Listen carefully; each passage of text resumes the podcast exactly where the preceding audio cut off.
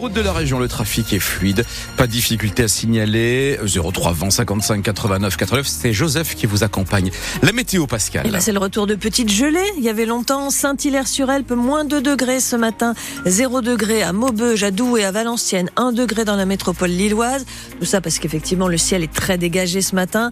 Il fait déjà, par contre, 6 degrés à Boulogne. Le ciel va rester gris. Quelques pluies éparses pour la journée. Et Pascal, l'avenir de Valdune et de ses salariés sera évoqué aujourd'hui au tribunal de commerce de l'île métropole. Le dernier fabricant français de roues pour le ferroviaire est en redressement judiciaire depuis le mois de novembre, depuis le désengagement de son principal actionnaire, le chinois MA Steel. Il y a un repreneur sur les rangs, je vous le disais tout à l'heure, Europlasma, qui garderait 178 des 309 salariés des sites de Trissin-Léger et de Lefrancouc.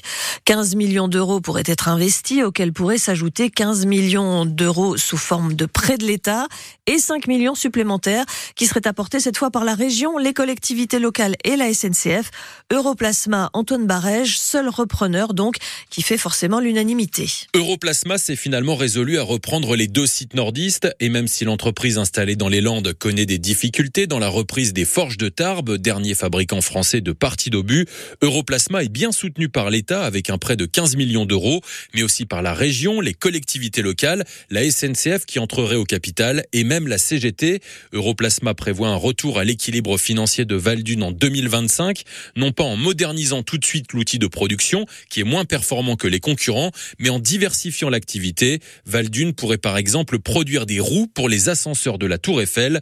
Europlasma réfléchit aussi à valoriser la chaleur produite sur les sites nordistes. L'autre enjeu, c'est l'emploi. Europlasma veut garder 178 salariés, 131 resteraient donc sur le carreau. L'État s'engage à faciliter les passerelles vers Toyota, site d'Onin, et le ministre de l'Industrie, Roland Lescure, demande fermement au futur ex-actionnaire Emma Steel de payer une prime supralégale conséquente. C'est la journée des Hauts-de-France au Salon de l'Agriculture à Paris, porte de Versailles. Le stand de 400 mètres carrés de notre région sera inauguré en fin de matinée par le président du Conseil régional, Xavier Bertrand, et par notre Miss France, Eve Gilles.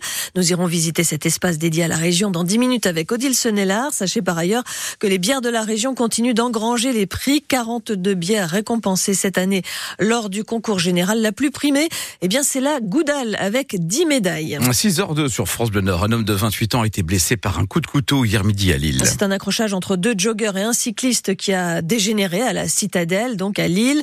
Il y a d'abord eu des insultes, puis le cycliste a porté un coup de couteau au torse de la victime qui a été transporté dans un état grave à l'hôpital. Le cycliste, lui, a pris la fuite. Un homme a été condamné lundi à trois mois de prison à Lille pour avoir tenté de faire passer un colis à la prison de Sequedin à l'aide d'un drone. La livraison de colis qui est devenue un problème récurrent dans tous les établissements pénitentiaires, jetés ou livrés désormais par ces petits engins motorisés.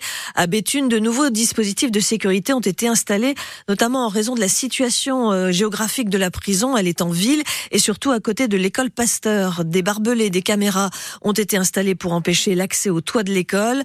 Des travaux sont également en cours dans la prison. Un dossier suivi de près par Caroline Parmentier, qui est la députée RN de la 9e circonscription du Pas-de-Calais. Elle a pu obtenir le déblocage de 800 000 euros par le ministère de la Justice. Et pour elle, il y a donc du mieux aujourd'hui à la prison de Béthune. Tout n'est pas pourtant réglé. Il faut laisser un peu de temps aux travaux, mais jusqu'à présent, les remontées que j'ai de l'école, c'est que c'est un peu mieux, mais que c'est pas sensationnel. C'est pas, euh, ça n'a pas été radical. Il y a encore des missileurs qui ont pu, euh, qui arrivent à passer malgré tout et à, et à envoyer des colis mais euh, il semblerait qu'il y ait une légère amélioration. Mais si jamais cette amélioration ne se concrétisait pas, je vais retourner à la prison de Béthune en mars prochain.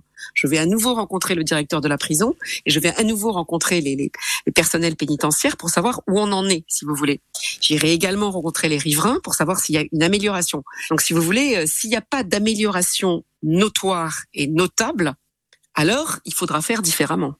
Alors il faudra euh, envisager, je pense, euh, le déménagement de l'école maternelle parce que euh, ça peut pas continuer comme ça. Les enfants euh, et les parents peuvent pas être terrorisés et les professeurs ne peuvent pas vivre avec ça, si vous voulez. Caroline Parmentier, la députée RN de la 9e circonscription du Pas-de-Calais. Un arbitre de football a porté plainte après avoir été insulté, agressé par un joueur d'année et par son père. C'était dimanche dernier lors d'un match amical de football donc entre Année et Vingles. L'arbitre a des côtes fêlées. Ses agresseurs ont été interpellés, placés en garde à vue pour violence en réunion. 6h05 sur France Bleu Nord. L'Olympique lyonnais est le premier club qualifié pour les demi-finales de la Coupe de France de football. L'OL a difficilement battu Strasbourg 0-0 à l'issue du temps réglementaire et finalement une victoire au tir au but 4 à 3. Un autre quart de finale se joue ce soir, c'est Valenciennes qui rencontre le FC Rouen, club de national. 700 supporters valenciennois vont faire le déplacement en Normandie. Coup d'envoi à 21h et un match à suivre en direct sur France Bleu Nord avec Sylvain Charlet et Adrien Bray. Et c'est une soirée football basket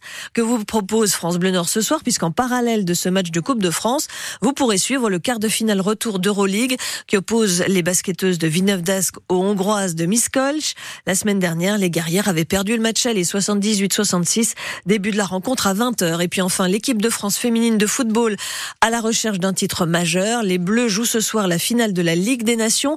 Face à elle, l'Espagne, championne du monde en titre et numéro 1 au classement FIFA. On y reviendra puisque c'est la une de l'équipe ce matin.